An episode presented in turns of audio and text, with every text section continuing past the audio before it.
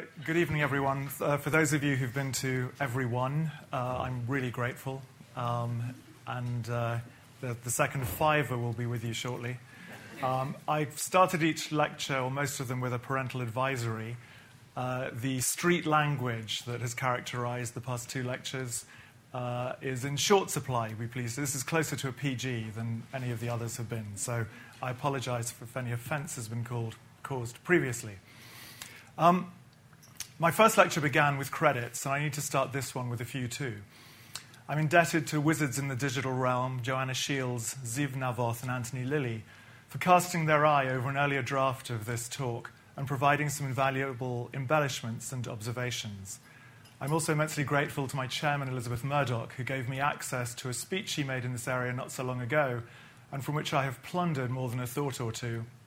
I'm also grateful beyond measure for the patience and insights of my daughter Lena and wife Val, both of whom will be horrified that I'm doing this, who both, in their very different ways, have shaped more than they can know the way I see the world in general and the future in particular, the future being the subject of this talk.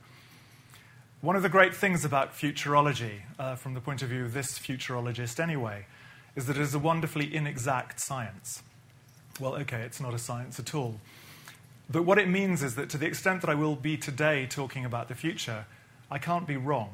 And by the time I am wrong, you will all have forgotten what I said. For the moment, though, let's just assume that no one knows anything, including me. And I know that much because I've done some asking around. Among the folk I canvassed was internet visionary Ido Siegel, who kindly directed me to his website, iWise, the first step in his project to, in his own words, own wisdom on the web.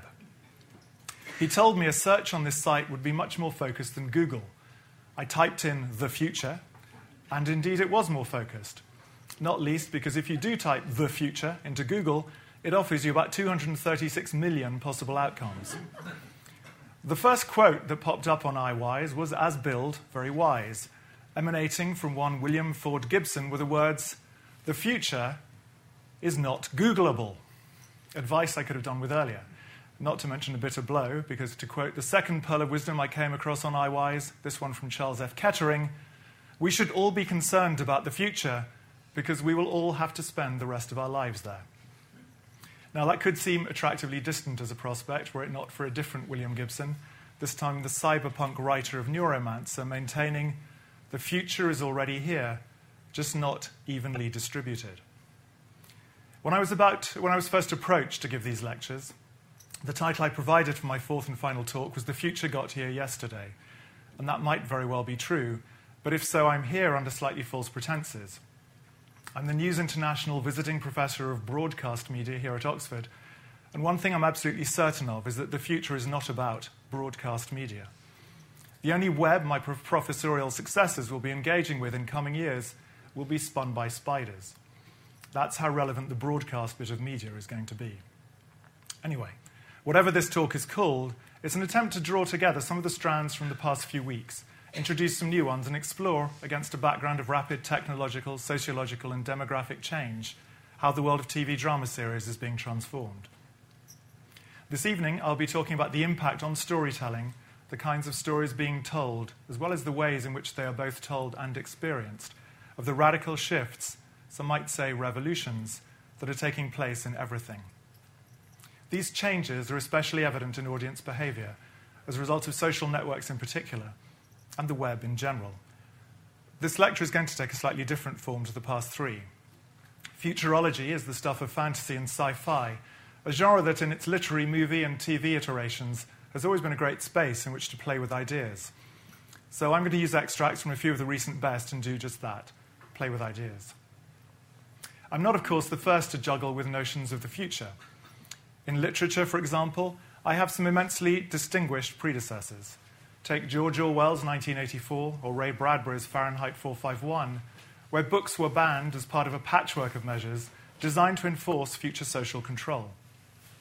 Aldous Huxley's Brave New World and William Gibson's Neuromancer went further, dreaming up machines and devices that effectively enabled the user to escape reality altogether in a wholly imagined landscape. These too were set in highly repressive authoritarian regimes, dictatorships, effectively. And nowhere are these technological advances in entertainment seen as benign. On the contrary, they too are mechanisms of rigid social control. Brave New World's Feelie is worthy of special mention. Conceived by Huxley in 1934, the Feelie is a substitute form of storytelling designed to delight and distract the masses. It's a medium capable of stimulating all the senses, creating as it does for the audience the sensation, say, of being touched or kissed. In 1985, Neil Postman wrote a breathtakingly far sighted study of media called Amusing Ourselves to Death. Having noted the liberal smugness greeting the failure of Orwell's Big Brother controlled and bookless world to materialize, Postman had this to say. But we had forgotten Aldous Huxley's Brave New World. Contrary to common belief, even among the educated, Huxley and Orwell did not prophesy the same thing. Orwell warns that we will be overcome by an externally imposed oppression. But in Huxley's vision, no big brother is required to deprive people of their autonomy, maturity, and history. As he saw it, people will come to love their oppression, to adore the technologies that undo their capacities to think. Postman's analysis was clear. And remember, he was writing in 85. What Orwell feared, he wrote, were those who would ban books. What Huxley feared was that there would be no reason to ban a book for there would be no one who wanted to read one. Orwell feared those who would deprive us of information. Huxley feared those who would give us so much that we would be reduced to passivity and egoism. Orwell feared that the truth would be concealed from us. Huxley feared the truth would be drowned in a sea of irrelevance. Orwell feared we would become a captive culture. Huxley feared we would become a trivial culture, preoccupied with some equivalent of the Feelies the orgy porgy, as Postman put it, and the centrifugal bumble puppy. As Huxley remarked in Brave New World Revisited, the civil libertarians and rationalists who are ever on the alert to oppose tyranny fail to take into account man's almost infinite appetite for distractions. Huxley was writing more than 70 years ago. He was not alone among my fellow futurologists in presenting a bleak prognosis. Now, turning back the clock for a moment, when I started in television way back in 1978, the broadcast media world was unrecognizable from the one we live in today.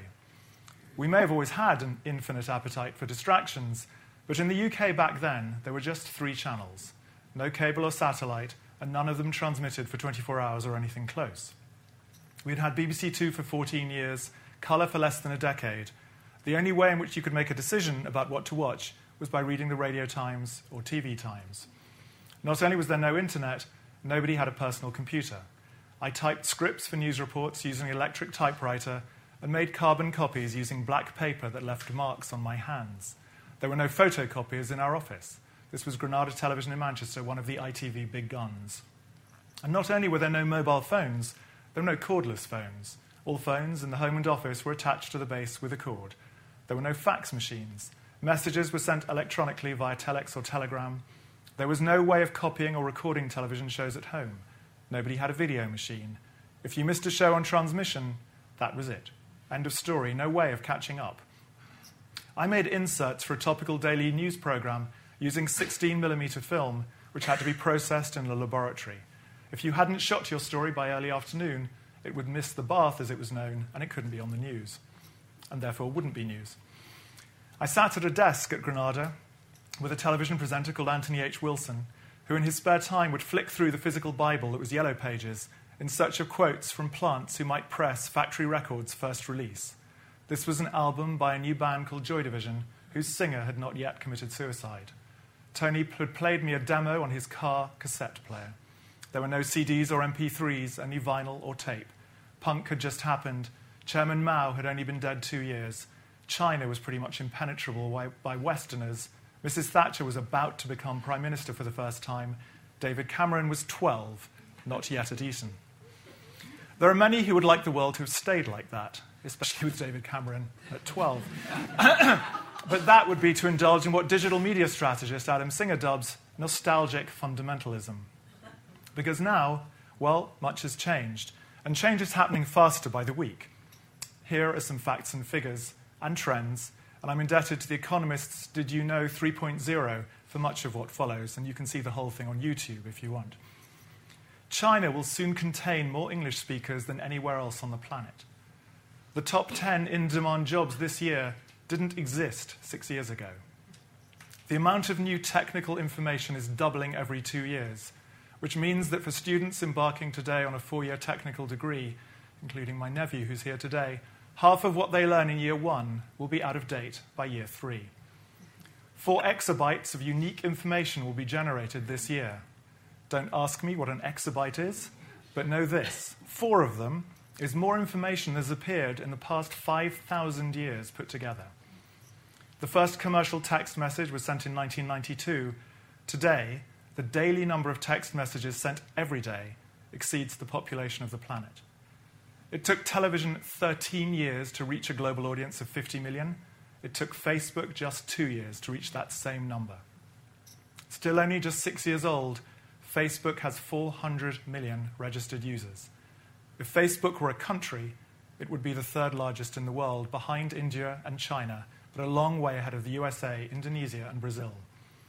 Facebook is the number one site in terms of global minutes devoted to it. More than 6 billion minutes are spent on Facebook each day. More than 5 billion pieces of content are shared by its users every week.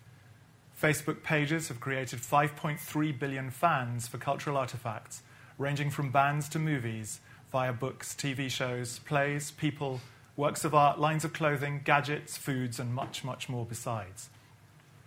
47% of European viewers aged between 12 and 17 watch TV while using their laptops. 89% of internet users share content. YouTube, which celebrates its fifth birthday this week, is the number two site in global minutes. There are more than 1 billion video views each day and more than 20 hours of video uploaded each minute. Now, here are a few trends and headlines we can pull out of this data, and I'll be exploring some of them over the coming few minutes. Social is everywhere. It's no longer confined to social networking. Set top boxes, consoles, desktop clients, and handheld devices all enable content to be consumed in a social experience on the move. This stream on Twitter, Facebook, YouTube, and the rest of ideas, emotions, thoughts, and conversations is happening in real time. It's increasingly not broadcasters and schedulers who are programming our experiences, but our friends. Their recommendations, as well as those from other trusted sources. And this makes Ashton Kutcher and Stephen Fry whose tweets help shape the tastes and cultural choices of their huge number of followers, substantial media players. This activity is what you might call social syndication. If you make something good enough, other people will effectively distribute it for you. Real time interaction and commentary are transforming existing media. For example, how audiences are behaving. They watch what they watch, when and how they want to watch it, and where. Who tells them what to watch, is as much a factor in their decision as what it is they choose to watch. Audiences can no longer merely be described as viewers. There is now increasingly a level of participation and engagement that is not just active rather than passive, but interactive. And sometimes this engagement is so all consuming that it's better described as a kind of immersion. And audience involvement is here to stay. According to leading US consultants Forrester Research, Media companies will embrace the new role of the audience in co creation, distribution, and promotion of content across a range of platforms. Storytelling, which is what I'm really interested in, is about to undergo a revolution. And it's already happening. Users not only create their own media, but they modify and share almost every type of media. And sometimes they create something that is often more informative, interesting, or entertaining than its original source. Here's just a short burst from one of the tens of Spooks mashups, as they're known, that you can find on YouTube, generated by fans of Spooks in general and of the unrequited love story between Harry and Ruth in particular. Uh, this is just a very small example of what's going on. For those of you who aren't part of this world, what they're doing is recording all of our shows and spending hours at home editing bits of their favorite shows to material. In a way, they've pirated our footage, they've pirated that song, what they're doing is strictly speaking illegal, but it's happening everywhere and it's part of life. And it's fun. And if that clip's anything to go by, oddly moving. But as far as the future of television drama series is concerned, it's not really the exciting stuff at all. Something is happening in the melting pot, a recipe that combines audience fragmentation, the convergence of media, and fandom that is allowing a new kind of storytelling to come to the fore. Like any good kind of recipe, this is a dish that adds up to far more than just the sum of its parts. I alluded to audience fragmentation last week in my discussion of cable dramas like The Shield. that are able to punch above their weight with audiences far smaller than anything that could sustain a network. But driving a business based on diminishing audiences is not unique to cable. It is something the US networks have been living with for some time. There is no meaningful equivalent of the BBC in the USA, no well funded public service provider. The networks, ABC, CBS, NBC, and Fox, are commercial animals, their funding entirely derived from advertising revenue. Back in the 50s and 60s, life was good. They were able to carve up a vast country between them and had no need to do anything but appeal to mass, undifferentiated audiences with the broadest possible programming. It was a time when broadcast meant just that. They cast their nets wide. But as competition toughened, the networks started to shift their focus away from rural viewers in favor of the better heeled urban markets. And then in the 90s and early noughties, they began to focus further still. This reflected, as Henry Jenkins writes in Convergence Culture, a shift to loyal viewers, which meant that smaller groups of loyal fans were seeing more shows reflecting their tastes and interests. Why could this seemingly niche model work? Well, quite simply, for advertisers, the model had evolved. Long gone were the days when the Holy Grail was simply about seducing the maximum number of eyeballs. Global ratings have been replaced by the need to target advertiser gold dust, the elusive and commercially far more valuable 18 to 49 year olds. That doesn't sound like a tough target to hit. But according to a recent article in Variety, the average audience of the US networks is 51. And oddly, the network's problem lies with their most successful shows. Procedural dramas such as CSI, Law and Order, and Grey's Anatomy are, as Variety mischievously calls them, catnip to older viewers. So the networks are stuck with a declining and aging audience. And just to give you a sense of how their lot has worsened over the years, Jenkins writes In the 1960s, an advertiser could reach 80% of US women with just one primetime spot on the three networks. Today, it has been estimated that the same spot would have to run on 100 channels to reach the same number of viewers. Forrester Research put it bluntly monolithic eyeballs are gone. In their place is a perpetually shifting mosaic of audience microsegments that forces marketers to play an endless game of hide and seek. Broadcasters and advertisers alike have spent billions on research to discover that spending further billions in an increasingly futile pursuit of so called casual viewers, viewers, in other words, who hop from channel to channel, show to show, who evince loyalty neither to channels nor to programs, is not a sound business model. There are two other kinds of viewers, on the other hand, the pursuit of whom can reap huge rewards. The first is the so called devoted viewer, someone who will make a date with their favourite show and endeavour to watch every episode. Soap viewers in this country fall into that category, so too the huge audiences for reality shows like, well, anything with Simon Cowell sitting in it. And the second group, a subset of devotees, are the avid fans. In an essay on the X Files, Reeves, Rogers, and Epstein have this to say about our third group. Avid fans will not only take special pains to watch every episode of the show, but today will record the episodes so they can review them, perhaps even archive them. The show is not only a special event, but a major source of self definition, a kind of quasi religious experience. In the US, Fox's American Idol, very much like our own X Factor, delivered massive ratings. But what was game changing about it was that a huge component of that massive rating comprised people who fell into the third category. The avid fan, previously thought of as the idiosyncratic and quirky consumer of cult fare, had suddenly entered the mainstream. The question was could the same trick be performed with drama? and then along came Lost. And for those of you who've been hiding in the Bodleian Library for the past five years, Lost is a heavily serialized American drama series.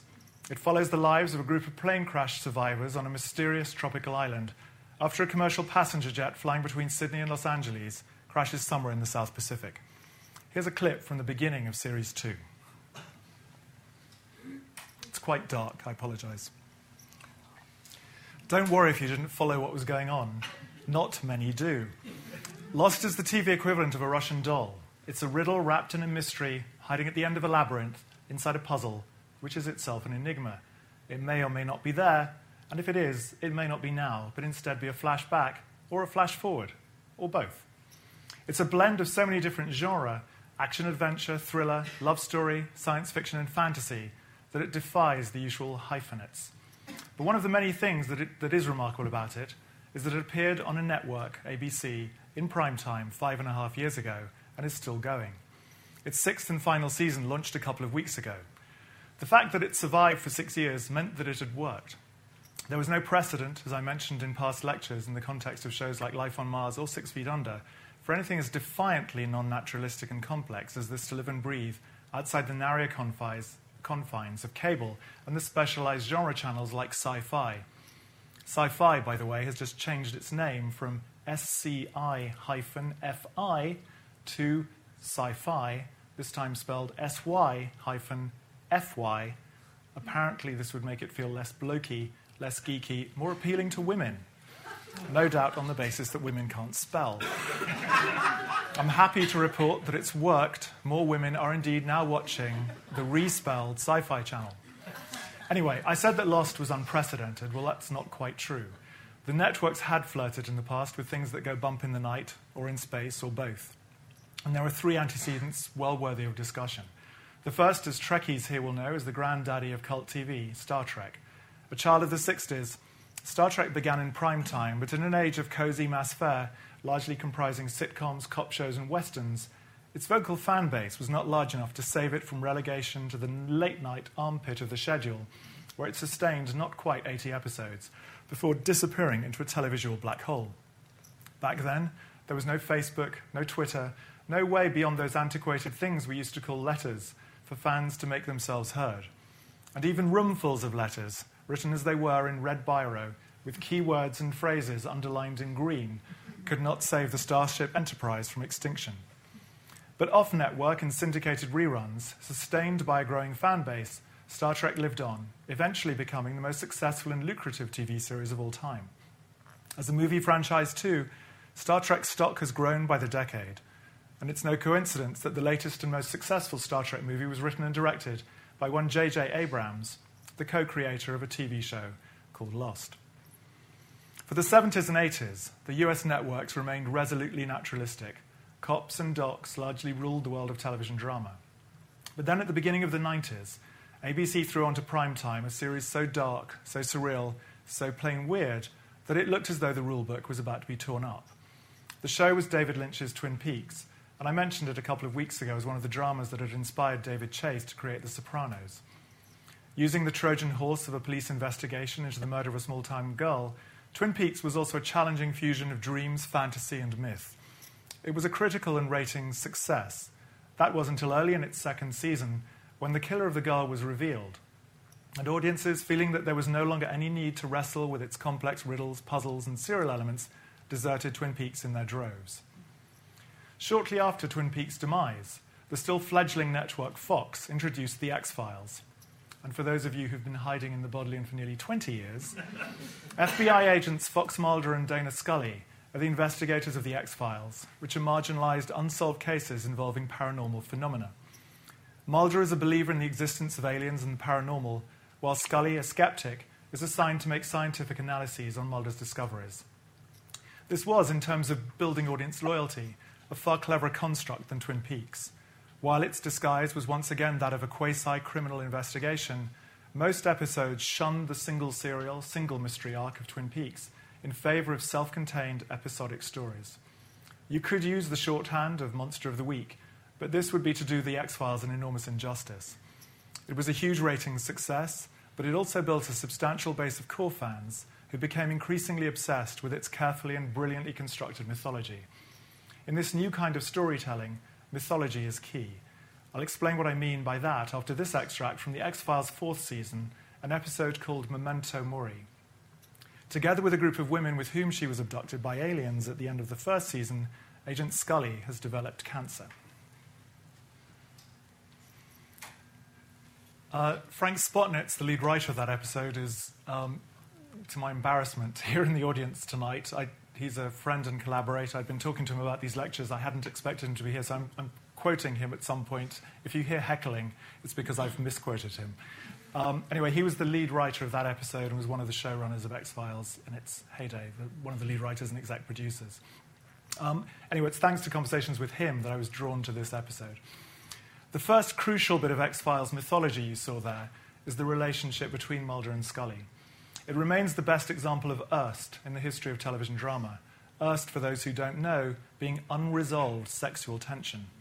the glue of so many of the quintessential relationships that underpin all TV drama. Spooks' Harry and Ruth is another, as you saw earlier. So too Gene Hunt and Alex Drake in Ashes to Ashes. X Files creator Chris Carter regarded as part of the canon of the show that his two heroes should never resolve that sexual tension. And in that, he was as one with the show's vociferous fans, who by the mid 90s, with the aid of a maturing web, were now able to make their feelings known through a growing array of fan sites, blogs, and chat rooms. That said, Frank mentions in his excellent DVD commentary on that episode that for the scene you've just witnessed, in one of the many takes actually shot, there was a mouth to mouth kiss. What you saw there in the finished episode was just a kiss on the head. Shock horror. Rightly, this remained on the cutting room floor. You couldn't mess with how that show worked and why it worked.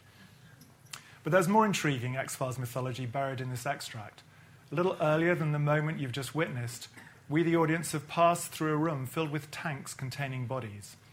These tanks were not new to the show, but had last appeared three years before, at the end of the X Files first season. And if you noticed in that gloomy clip, the glass file in Mulder's hand, this file had not been seen before, but would reappear four years later in season eight. I'm indebted to Frank for this because I have to say I didn't notice. Um, you might wonder how you are supposed to keep all that in your head. And the truth is, ordinary viewers probably can't, but it doesn't matter. This episode is relatively self contained and easily makes enough sense to the casual viewer to reward a dip in, dip out relationship with the series. But for the avid fan, these pieces of mythology are like crack.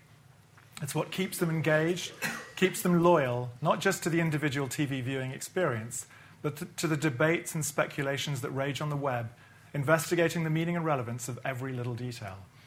You may have heard the line in that clip, the truth will save you. One of the X Files catchphrases was, the truth is out there. That's what the fans believed, and they would leave no stone unturned to find it.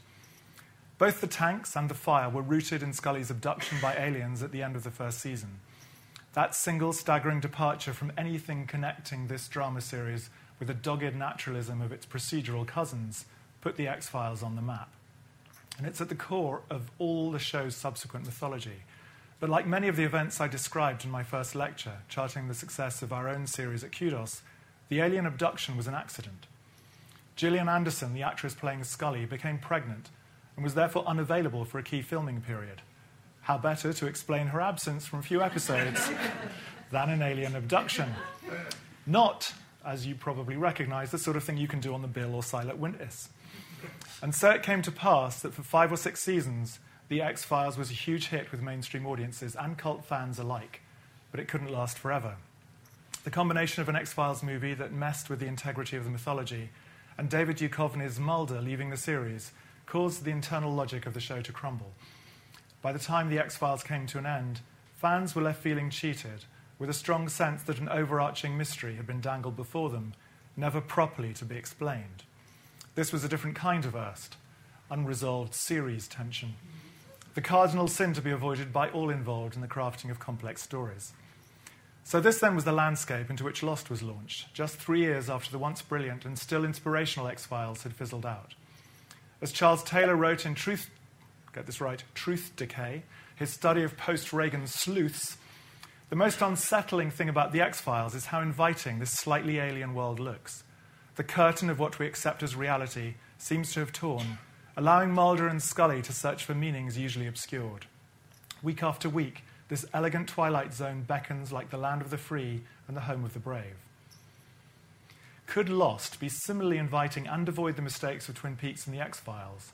Could it tear the curtain of reality without alienating a mainstream audience?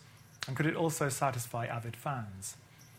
Wikipedia, the font of all knowledge, documents Lost's development as starting in January 2004, when Lloyd Braun, head of ABC at the time, ordered an initial script from Spelling Television based on his concept of a cross between the novel Lord of the Flies, the movie Castaway, the television series Gilligan's Island, and the popular reality show Survivor. Very much like our own I'm a Celebrity, Get Me Out of Here, but refreshingly without the celebs.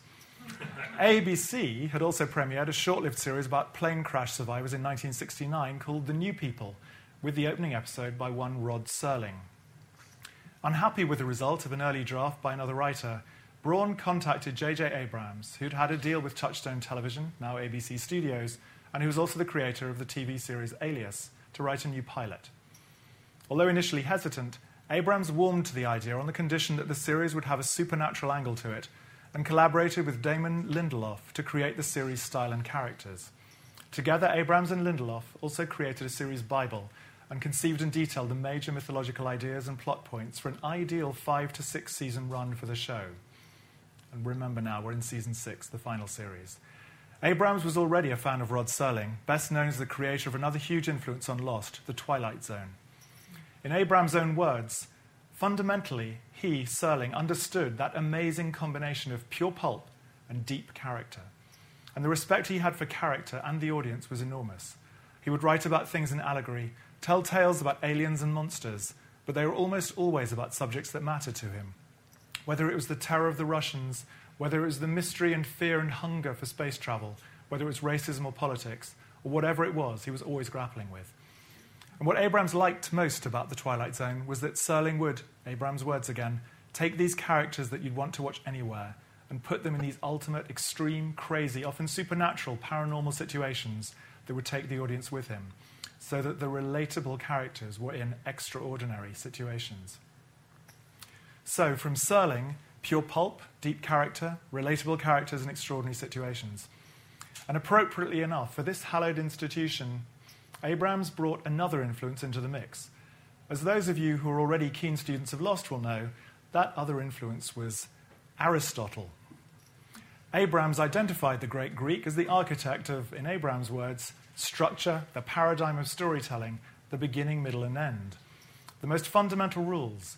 You can color it and decorate it and complicate it and talk about it, Abrams continues, but it comes down to what is your story? What is the beginning? Where are you going? Interestingly, these are precisely the questions its vast global audience has been asking since Lost began. Because what Abrams and his colleagues set out to achieve from the get go was a new multi layered story, one that would play out simultaneously across not just broadcast TV, but all media, and which therefore had to be sufficiently complex and rich to deliver narrative satisfaction over a number of different platforms over many years. This is the kind of television that Henry Jenkins in Convergence Culture calls transmedia storytelling, which he defines as the art of world making. He then talked about the way a transmedia story would change the audience's relationship with the material. As Jenkins says, to fully experience any fictional world, consumers must assume the role of hunters and gatherers, chasing down bits of story across media channels, comparing notes with each other via online discussion groups, and collaborating to ensure that everyone who invests time and effort will come away with a richer entertainment experience.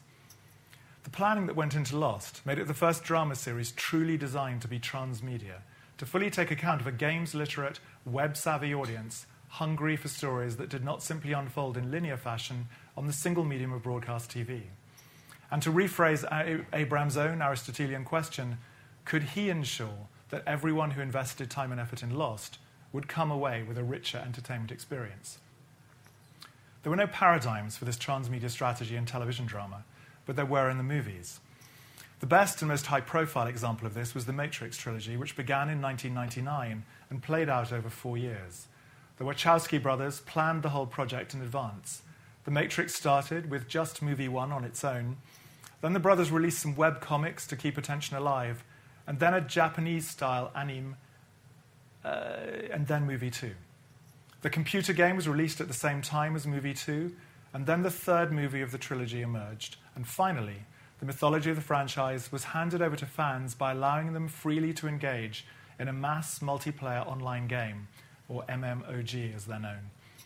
This all sounds great in theory, but for a growing majority, Matrix iterations after the opening movie became increasingly impenetrable, with nothing making sense without reference to other pieces in the puzzle. And that's not how transmedia to- storytelling is supposed to work. For Jenkins, in an ideal world, transmedia storytelling unfolds across multiple media platforms, with each new text making a distinctive and valuable contribution to the whole. So that a story might be introduced in a film, expanded through TV, novels, and comics, then gameplay, or experienced as an amusement park attraction. Each franchise entry, he continued, needs to be self contained so you don't need to have seen the film to enjoy the game, and vice versa.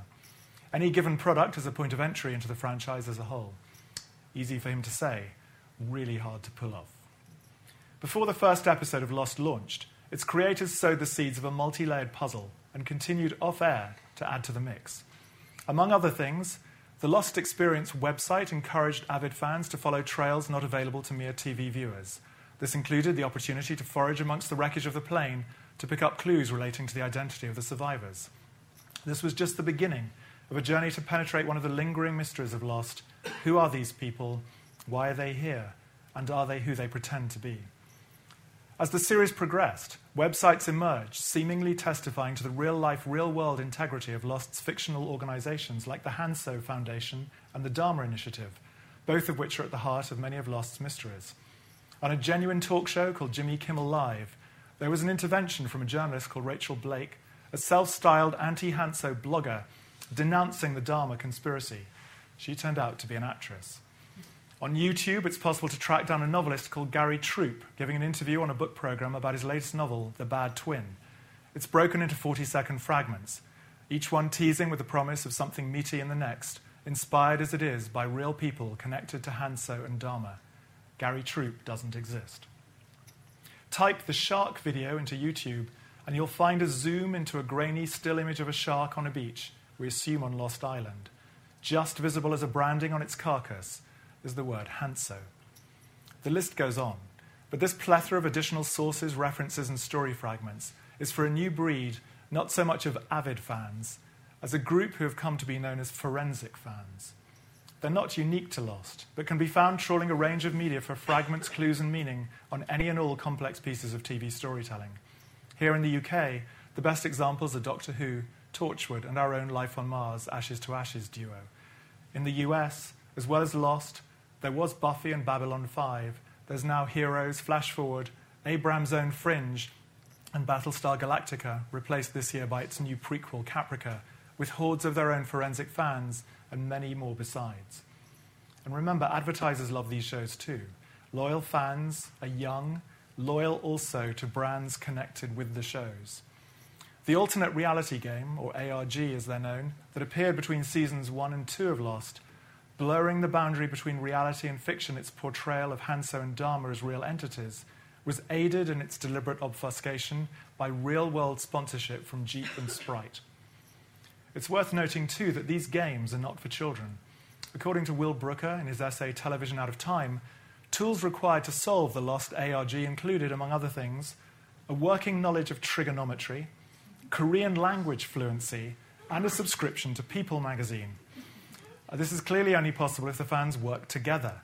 If they created a collective intelligence, as Henry Jenkins calls it, work together like bees in a hive.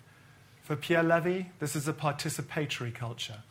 Whatever you call it, this is not television viewing as most of us grew up with it. This is television viewing as sophisticated group detective work. Miss Marples need not apply. And it's not just the ancillary off air content that's tricky. The mythology in the broadcast TV show itself.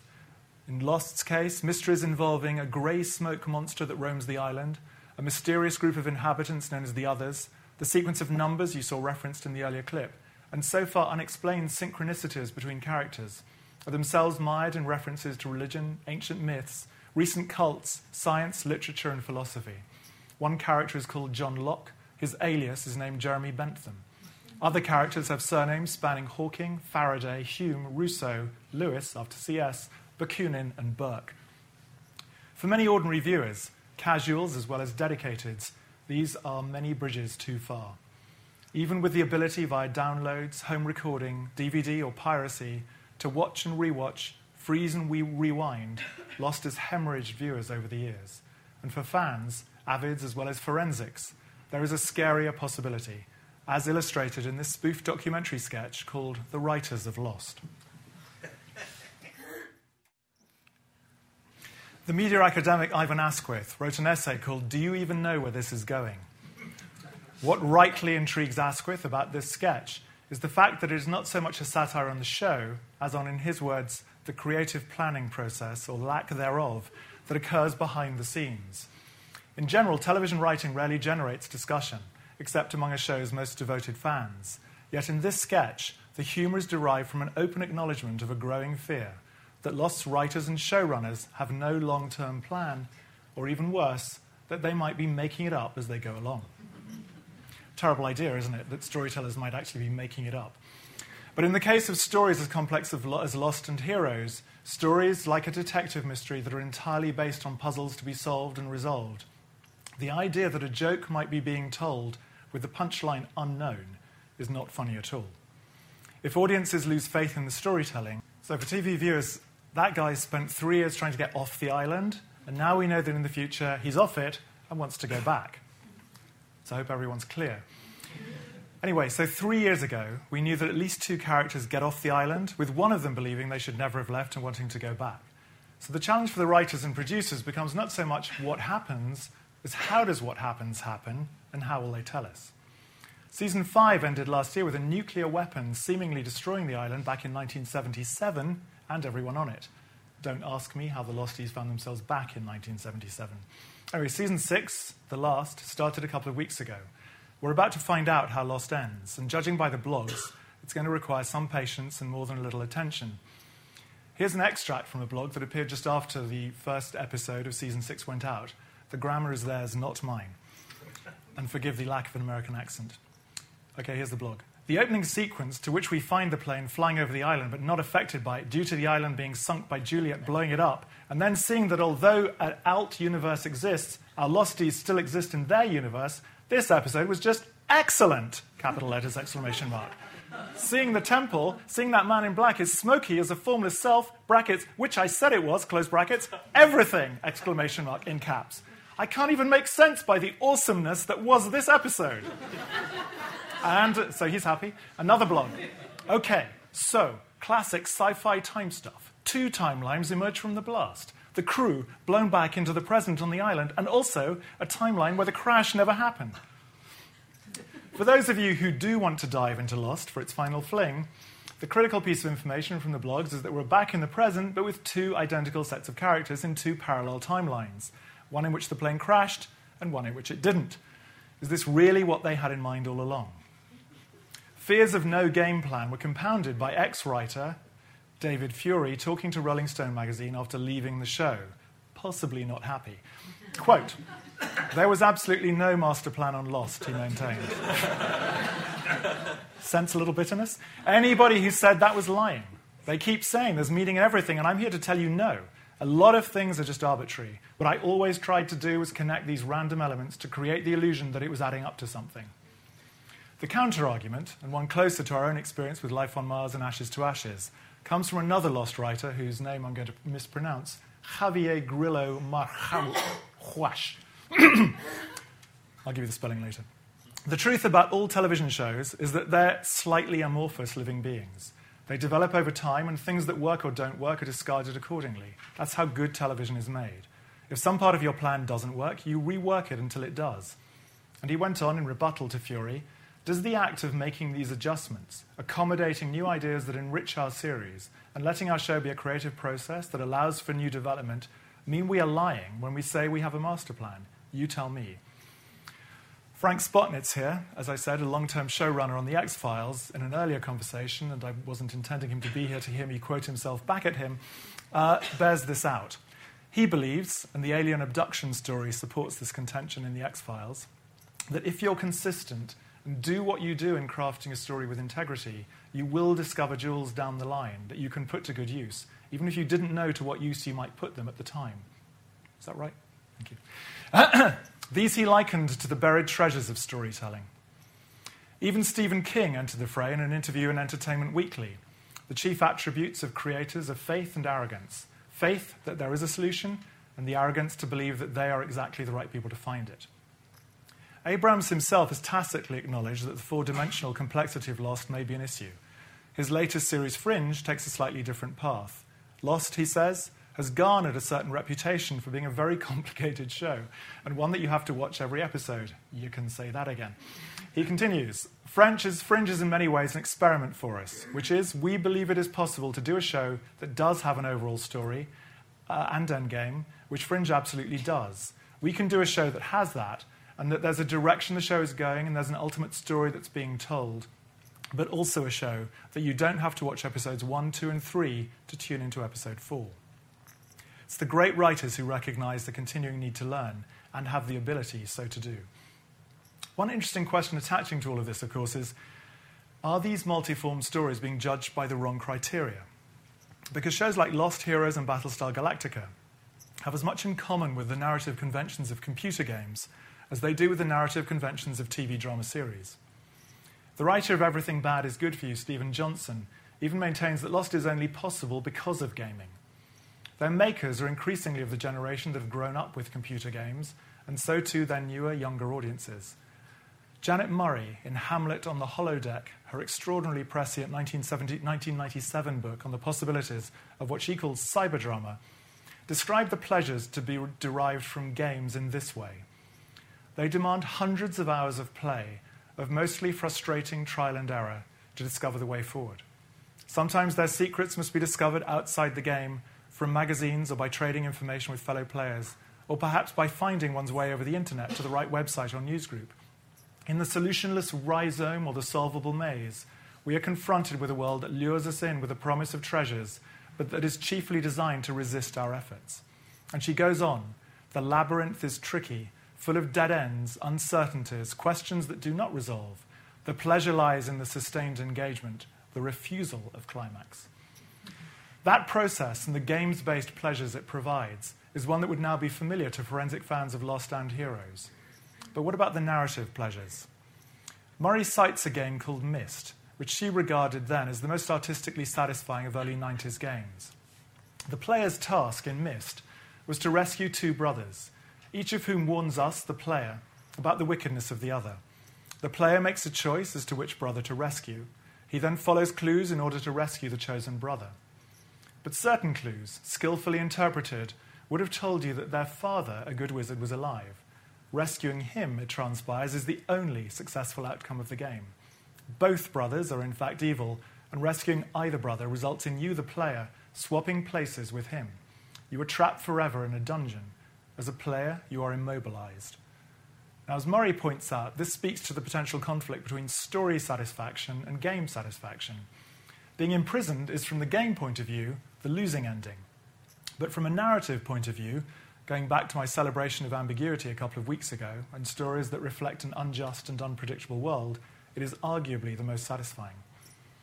If games and TV drama are going to fuse, they're going to have to find a way of eliding their narrative satisfactions. The cul de sacs of games have no place in TV drama. Or do they? Take a look at this scene from The X Files. Uh, again, I'm indebted to Frank for guiding me towards that episode. Uh, now, that's fine for a gag in the middle of a single episode, but you wouldn't want to get through five or six series of Lost or Heroes and find an empty box as your ultimate and long fought for solution to, as he put it, the great unknown.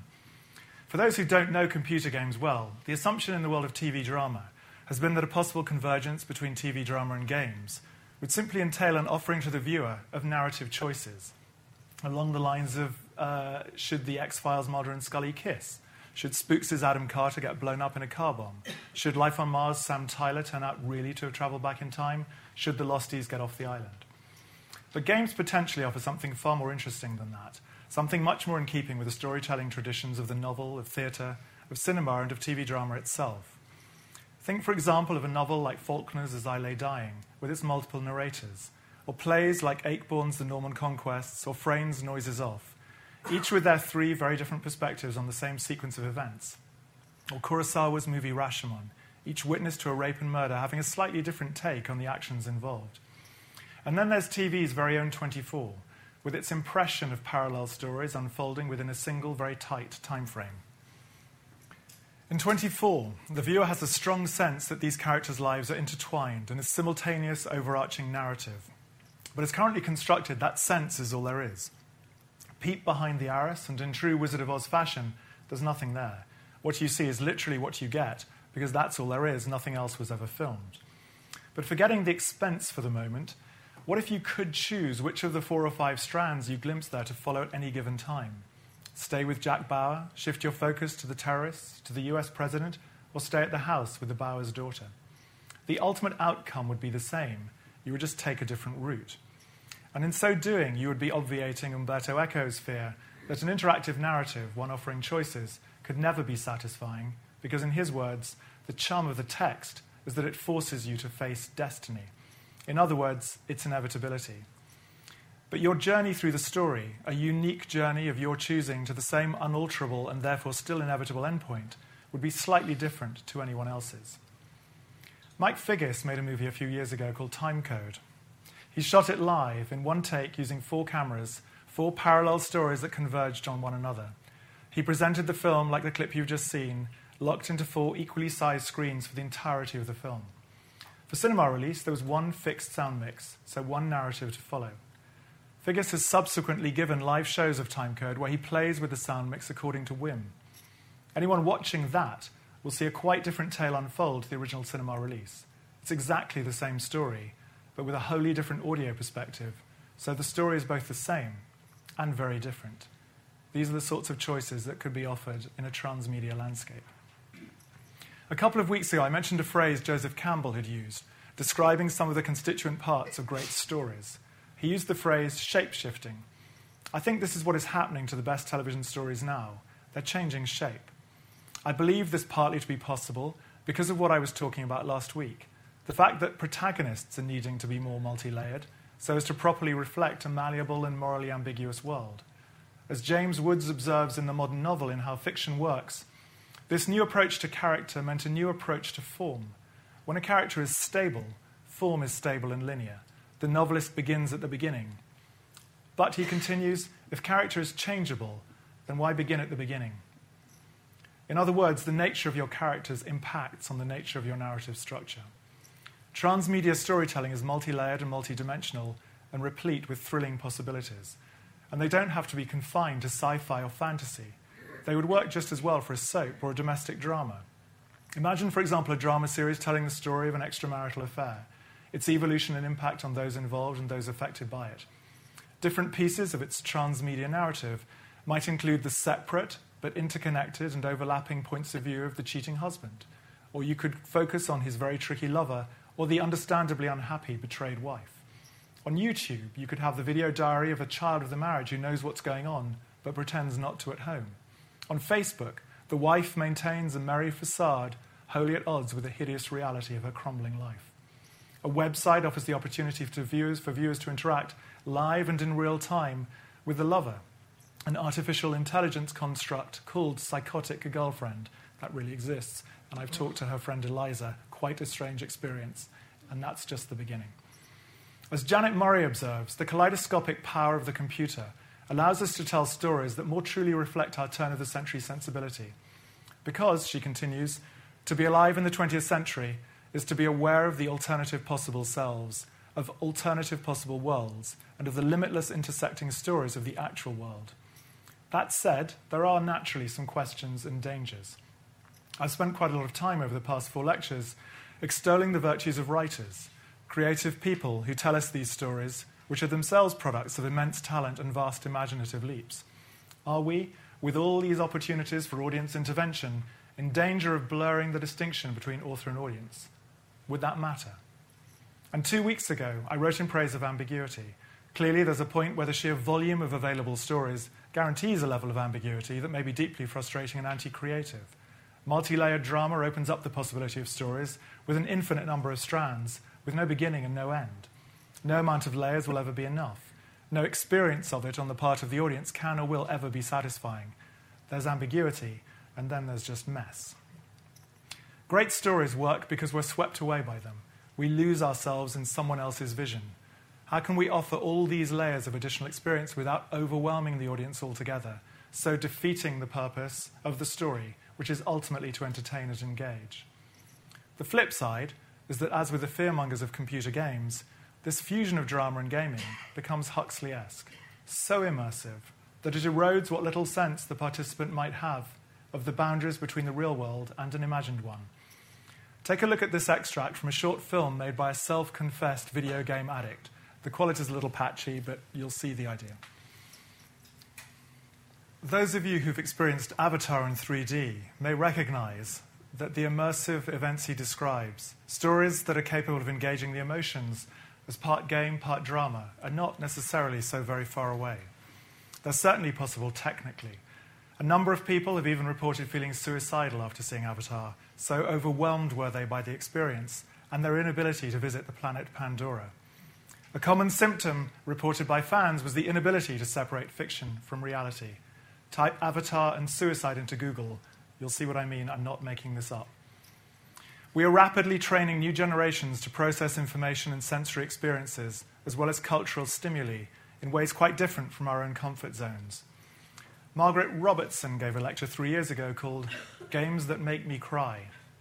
It was in direct response to those who argued that games were somehow an inferior form of storytelling because they were incapable of generating emotional responses in their players that in any way equated to what novels, films, or TV drama could do with their readers and viewers. She talks about playing a game called Okami. It's uncommonly beautiful, she writes. It tells the story of the sun god Amaterasu, who takes the form of a wolf. And she continues The bit I cried at had nothing to do with the story. Amaterasu, as a god, has the trust of the other animals he meets, and the smaller animals he can carry in his mouth. It doesn't really do anything, it's just something that's possible. So a small water rat he'll pick up and carry like a puppy, but a bigger animal like a small deer he'll pick up by their back leg. And that's it. That's all it took to make me cry. No narrative, no gameplay implications, just the wonder and beauty and delicacy of this being in control of this extraordinary creature in this extraordinary world. But it still comes down to the fact that we need stories that satisfy, that engage and entertain their audiences, and not everyone, now or in the foreseeable future, is going to, to want to take time away from work and family in order to be able to throw themselves down the infinite number of rabbit holes that transmedia storytelling potentially has on offer. Maybe Janet Murray has it right when she says that stories will have to work for two or three kinds of viewer in parallel. As she puts it, the actively engaged real time viewer who must find suspense and satisfaction in each single episode and the more reflective long term audience who look for coherent patterns in the story as a whole.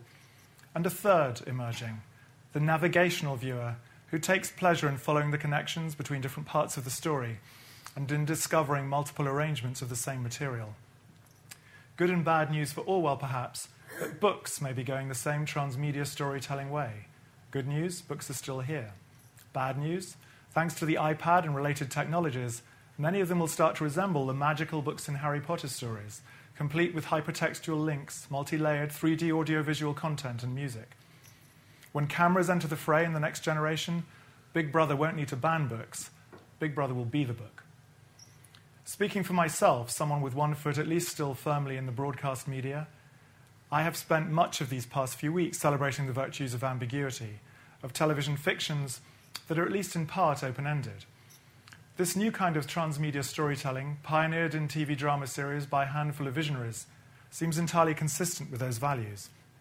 I look forward to more occasions when, to quote Janet Murray again, the ending of a hyper serial would not be a single note, as in a standard adventure drama, but a resolving chord, the sensation of several overlapping viewpoints coming into focus. And as for whether we're immersing ourselves in this story on a TV screen, a computer, a phone, an iPad, or something that isn't here yet, that's not really the issue. Janet Murray again. Eventually, all successful storytelling technologies become transparent. We lose consciousness of the medium and see neither print nor film, but only the power of the story itself.